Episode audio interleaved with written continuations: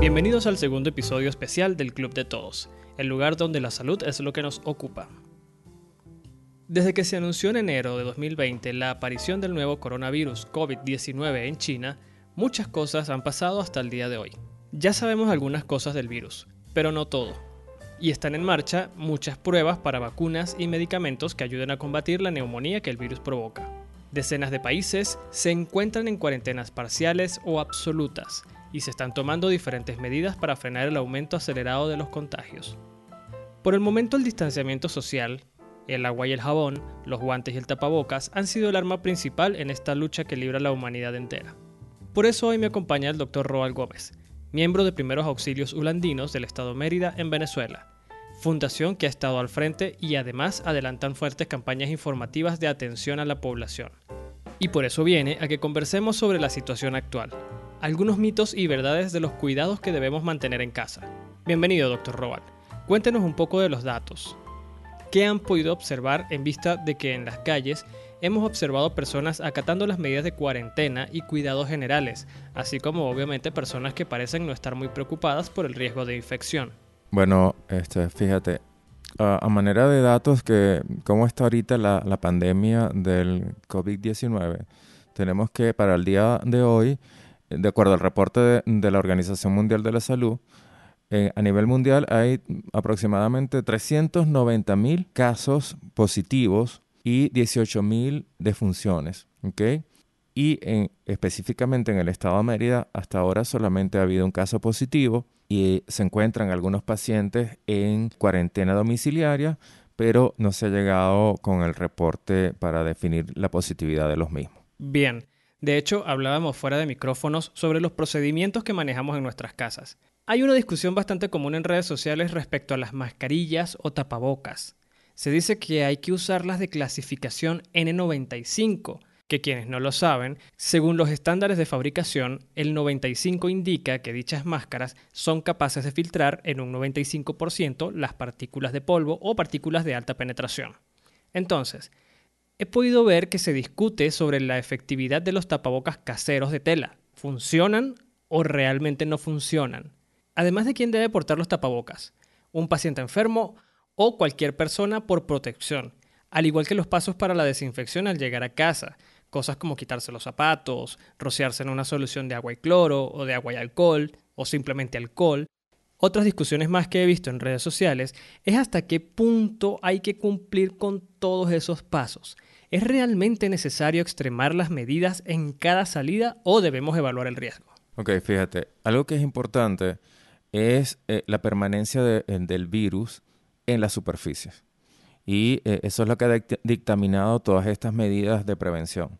Porque recientemente aparece un estudio publicado en New England Journal of Medicine, que es una revista médica bastante seria, donde eh, este artículo, que es el del CDC, que es el Centro de Prevención de Enfermedades Infecciosas en Atlanta, en Estados Unidos, ellos hicieron una determinación de realmente cuánto permanece el virus activo en una superficie. Y midieron en diferentes, en diferentes áreas. Uno, hicieron un aerosol con el virus para ver en qué tiempo permanecía el virus en, el aire. Y eso dictaminó que puede estar tres horas después de que se esparce el virus a través de un aerosol, puede permanecer en el aire por tres horas. Luego, la caída en la superficie, dependiendo del material donde caiga, pues el virus va, va a estar más activo o no. Por ejemplo, eh, el plástico, eh, el metal, el metal tiene mayor tiempo, es decir, pueden durar de dos a tres días. El cobre puede durar cuatro horas. En, en cartón se dictaminó que podía durar hasta 24 horas. Entonces, pues obviamente eso hace que sea importante las medidas de prevención con respecto a eh, tocar superficie. Por supuesto. Obviamente, con lo que tú mencionas, es es diferente si yo voy a la esquina de mi casa o voy a tres cuadras o si no que me tengo que montar en un transporte público, además de eso tengo que caminar, ir a varias tiendas, pues obviamente esa persona que se va a montar en un transporte público, que va a caminar en el centro y que además de eso va a entrar en varias, en varias tiendas, pues va a estar más expuesto a contacto con el virus que aquella persona que camina media cuadra, compra las cosas y se regresa otra vez a, la casa. ¿Por qué? Porque obviamente pues hay más superficies, además hay más contacto con la gente. Y ya se sabe que no solamente es la superficie, sino también el contacto con las personas, porque la transmisión es persona a persona. De tal manera que lo ideal es que la persona, si tiene un, sitio cercano donde pueda hacer las compras, pues haga las compras lo más cercano posible a la casa y luego regrese. Con respecto a, las medidas que tú mencionas de cómo debe entrar una persona a su casa eh, que haya salido y este y cómo debe nuevamente entrar a su vivienda. Pues se han dado muchas recomendaciones en este sentido.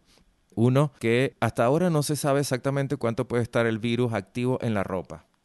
Eso no se ha demostrado en ningún estudio, no, ha aparecido ningún estudio que determine eso y por eso es la recomendación de que inmediatamente que la persona entre a su casa, vaya al baño, se quite toda la ropa y esa ropa la laven inmediatamente. Si es posible, agua y jabón en, la lavadora y luego colocarla en, en, la secadora para que el calor pues termine de este, eliminar el virus. Eh, es la recomendación. Con respecto a los zapatos, lo ideal es mantener los zapatos fuera de casa, es lo que se está recomendando. En el caso de que, bueno, a veces es, un poco dificultoso dar los, los, zapatos fuera de la casa, colocar eh, una especie de bandeja con agua y cloro.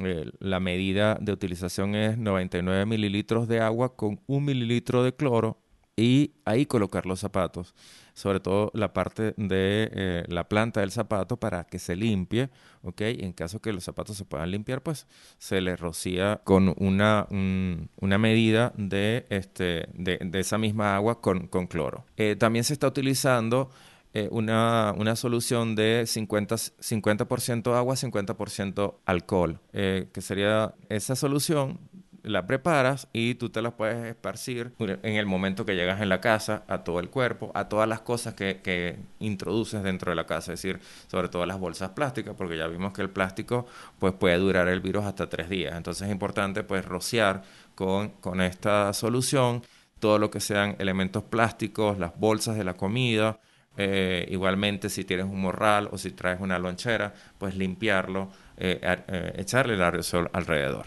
Bueno, doctor, de hecho yo personalmente suelo hacer una especie de juego. Yo lo llamo el de la pintura fresca. Es muy simple. Solo imagino que todo a mi alrededor está recién pintado y así evito tocar superficies que puedan estar contaminadas. Pero ahora, el tema del uso de los tapabocas, porque son muchas cosas que se dicen. La OMS dice una cosa, las autoridades dicen otras, y podemos verlo en redes sociales con diferentes recomendaciones que se escriben en cuentas institucionales. Sí, eso, eso es importante.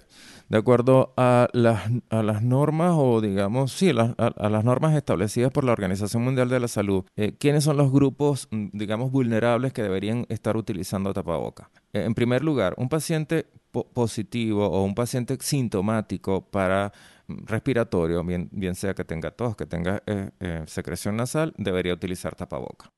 Cualquier persona eh, que esté tratando a una persona que sea positiva para COVID-19 debería utilizar tapaboca. Y todo el equipo de salud, todo el equipo que esté trabajando en un área hospitalaria, tiene que usar tapaboca. Eso es fundamental. De acuerdo a las normas de, de la Organización Mundial de la Salud, mencionan que el resto de la población no debería utilizar tapaboca, pero bueno, eh, aquí en Venezuela salió una normativa gubernamental donde dicen que pacientes que estén en la calle y pacientes que estén utilizando un transporte público tienen que usar tapaboca. De hecho, ha, habido algunos este, problemas con personas que el, equipo de, policías y, y, Guardia Nacional las ha detenido porque no está utilizando tapaboca en la calle. ¿Ok? Entonces, ahí, eh, ahí se empezó, empezó esa diatriba en decir sí o no utilizar tapaboca y realmente, pues, ¿qué se ha visto? Que el COVID-19 tiene un periodo de incubación de hasta 14 días. Y en esos 14 días el paciente está asintomático. El problema está en que además de estar asintomático, está transmitiendo la enfermedad. Entonces, de tal manera que tú no sabes quién tienes al lado que realmente puede ser positivo para COVID-19, a pesar de que no esté tosiendo ni que tenga ningún, ninguna sintomatología. Entonces, pues yo no veo tan descabellado realmente que todo el mundo utilice el tapaboca siempre y cuando esté en la calle o esté utilizando un transporte público porque va a estar en, contacto importante con las, con las otras personas. Eh, si, si nos ponemos a ver, la recomendación es que eh, persona a persona no deben estar más, más de cerca de un metro de distancia. Entonces, ¿qué pasa? En un transporte público tú esa regla no la puedes cumplir. Y entonces, por lo tanto, toda persona debería tener un tapaboca en esos sitios donde está, digamos, un poco más cercano del el resto de las personas. Ahora, ¿qué tipo de, de tapaboca utilizar? Eh, de acuerdo a, la Organización Mundial de la Salud, el recomendado es el, el N95 pero lo recomiendan para quienes, para que realmente los que están en contacto directo con un paciente con COVID-19. De resto, se puede utilizar cualquier otro tipo de tapabocas, sobre todo, por ejemplo, si tú estás en la calle, no hay ningún problema que utilices eh, tapabocas de tela, ¿ok? Siempre y cuando eh, sea tela eh, primero que permita respirar al paciente, porque hay algunos tipos de telas que son muy gruesos en el sentido de que, este, por ejemplo, las, telas satinadas no permiten una buena circulación de aire y eso pues dificulta obviamente la respiración. Entonces la recomendación es que sean de tela y puedes colocarle eh, también un, un, protector interno que es la tela POP, que sirve como un filtro y de esa manera pues eh, el paciente puede respirar y el riesgo de la introducción de los gérmenes es mucho menor. Importantes datos, doctor.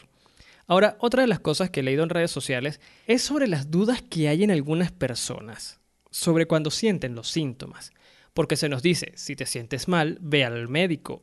Y otros dicen, si tienes los síntomas del COVID-19, no vayas al médico. Y creo que eso tiene a la gente un poco desorientada. Varios médicos de diversas especialidades se han puesto a la orden para atender vía online a quienes sientan algún tipo de dolencia, sea vinculada al COVID-19 o no, justamente para evitar que la gente vaya a un centro asistencial. Y a propósito de eso, doctor Roal, conversamos con la psicóloga Verónica Serrano en nuestro episodio pasado sobre las actividades para realizar en casa. Y ella aclaraba de forma muy sencilla lo que podemos hacer, y no nombramos actividades pesadas que pudieran terminar en un accidente considerable como por ejemplo subirse a una escalera a pintar alguna zona alta, algún techo, limpiar y que eso terminara en alguna caída que requiriese ir a un centro asistencial.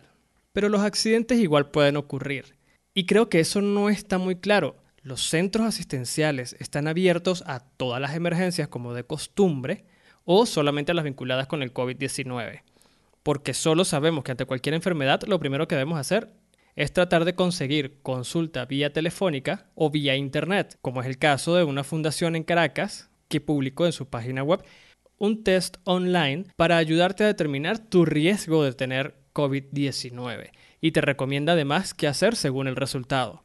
¿Es recomendable entonces ir o no a un centro asistencial ante una sospecha de coronavirus? Sí, bueno, eh, todo eso ha partido de qué? Ha partido de que, por ejemplo, en lo que ha, lo que ha ocurrido en Italia es que se ha visto que la mayor contaminación ha ocurrido dentro de los centros asistenciales.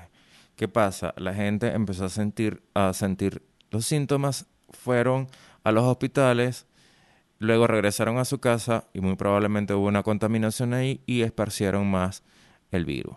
Entonces, ¿cuál ha sido la enseñanza de todo esto? Pues la enseñanza de todo esto es que el paciente inmediatamente no acuda a los centros asistenciales, porque además se van a congestionar. Entonces, la idea es que si un paciente empieza a presentar síntomas, eh, cuando hablamos de síntomas estamos hablando de tos, dolor de garganta, fiebre, que son los más comunes eh, en esta enfermedad, pues el paciente debe contactar a su médico de confianza, a su médico de cabecera, eh, por vía telefónica, para que le pueda dar las indicaciones de qué puede hacer.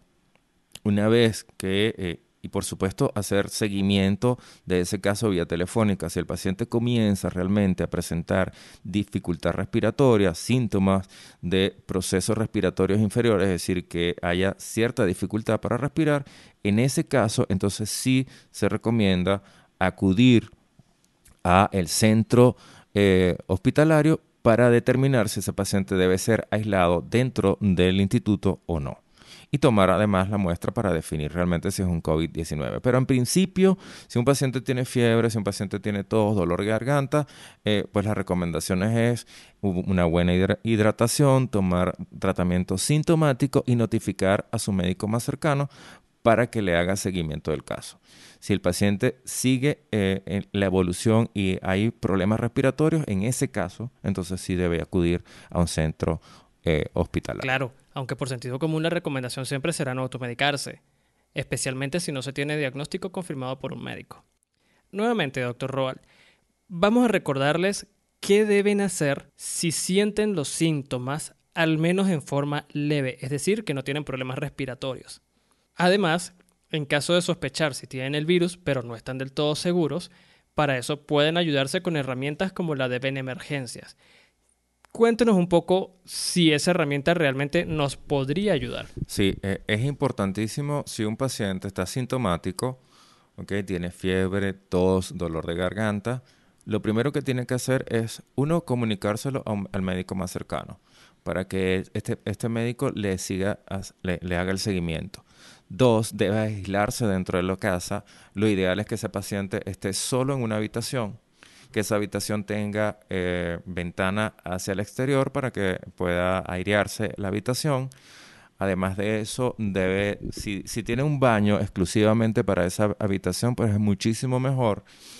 Eh, con respecto a no debe entrar otra persona a esa habitación y este, se debe comunicar con el resto de la gente vía telefónica, no tratar de comunicarse directamente con las personas. Debe utilizar tapaboca, es importante que, utilice tapaboca. Si de repente tiene que salir de la habitación, no debe salir de la habitación sin tapaboca. La ropa de ese paciente se debe este, lavar, eh, colocar en una bolsa, introducirla directamente en la lavadora, lavarla y colocarla en la secadora en el caso de que, de que tengan secadora, sino ponerla al sol y lo otro que eh, también es importante en, estos pacientes es que deben de tener un pote de basura con una bolsa que se, que se pueda cerrar herméticamente y botarla eh, fuera de la casa, es decir, en, la basura externa. Pero que, sea hermético, es decir, una bolsa que, se pueda cerrar completamente eh, en la papelera. Esas son las medidas que se recomiendan dentro de la habitación donde va a estar el individuo. Además de eso, los utensilios que va a utilizar, el plato, los, cubiertos, deben de ser lavados con agua y jabón abundante y si es posible con agua caliente para evitar este, contaminación y no debe compartirse con otras personas dentro de la casa. Eso es fundamental. Eh, ¿Qué otra cosa me habías preguntado? Sí, el test que publicó Benemergencia en su página web para hacer asistencia online a todas las personas que consideran que pudieran tener el coronavirus. Ok, bueno, eh, eh, yo creo que esto es importante porque eh, lo estábamos revisando y bueno, hay una fundación que es la Fundación Benemergencia que está, este, su, sede principal está en Caracas y que ellos tienen una página web donde eh, pues invitan a todas las personas que sientan alguna sintomatología en relación al, al COVID-19 que puedan entrar a la página que es benemergencia.com y ahí hay un test para definir realmente si esa persona tiene riesgo o no de COVID-19 y eh, de esa manera ellos les dan algunas recomendaciones dependiendo del grado de severidad, si es leve, moderado o severo, y además de eso pueden estar en contacto con médicos a, a través de vía telefónica. De tal manera que yo creo que es importante, bueno, que todas las personas en Venezuela lo sepan de que a través de esta eh, página web, pues ellos pueden tener información y además pueden determinar su grado de, si están eh, realmente infectadas con COVID-19 o no. Entonces, doctor Roal, para resumir, el tapabocas de tela sí es efectivo siempre que sea una tela suficientemente gruesa e impermeable o una combinación de ellas, y permita respirar, también usándolo con la debida precaución. Al sentir los síntomas, aislarse en casa tomando las precauciones que acaba de mencionar y llamar al médico solo con dificultad respiratoria acudir a un centro asistencial y el acompañante debe tener medidas estrictas de cuidado. Las demás emergencias entonces sí están siendo atendidas en los centros de salud, pero igualmente los acompañantes deben tener mucha precaución con el contagio en los hospitales o ambulatorios. ¿Qué otra recomendación final entonces nos tiene, doctor? Bueno, la, la recomendación final es primero no, no, no perder eh, la paciencia, yo creo que debemos estar tranquilos, ¿ok? Eh, si, si bien es cierto, es una pandemia y hay muchas defunciones, tenemos que estar claros que el 80% de las personas que están con COVID-19 positivo tienen simplemente un cuadro viral una gripe que no pasa a mayor eh, complicación. Y entonces por ese lado pues podemos estar tranquilos. Es importante estar ojo avisor a los síntomas de, eh, de la enfermedad y por supuesto la prevención. En este momento que estamos en, esta fase de cuarentena, pues mantenernos en la casa, evitar el contacto con personas sintomáticas, lavarse las manos lo más frecuentemente posible porque ya sabemos que en la superficie está el virus. Y bueno, nada, yo creo que eh, importantísimo permanecer en la habitación, en su casa. Muchísimas gracias, doctor, por su tiempo. Sabemos que están trabajando fuertemente en la atención de los pacientes en el Hospital Universitario de los Andes en medio de esta emergencia. Amigos, con ustedes el doctor Roal Gómez de la Fundación Primeros Auxilios Ulandinos, Paula. Esperamos que la información que le dimos sea de tranquilidad y mucha utilidad. Estaremos muy contentos de que nos sigan en nuestras redes sociales, el Club de Todos Podcast, y se suscriban a este canal donde nos están oyendo. Pueden encontrarme en mis redes sociales como Marcos Choulio.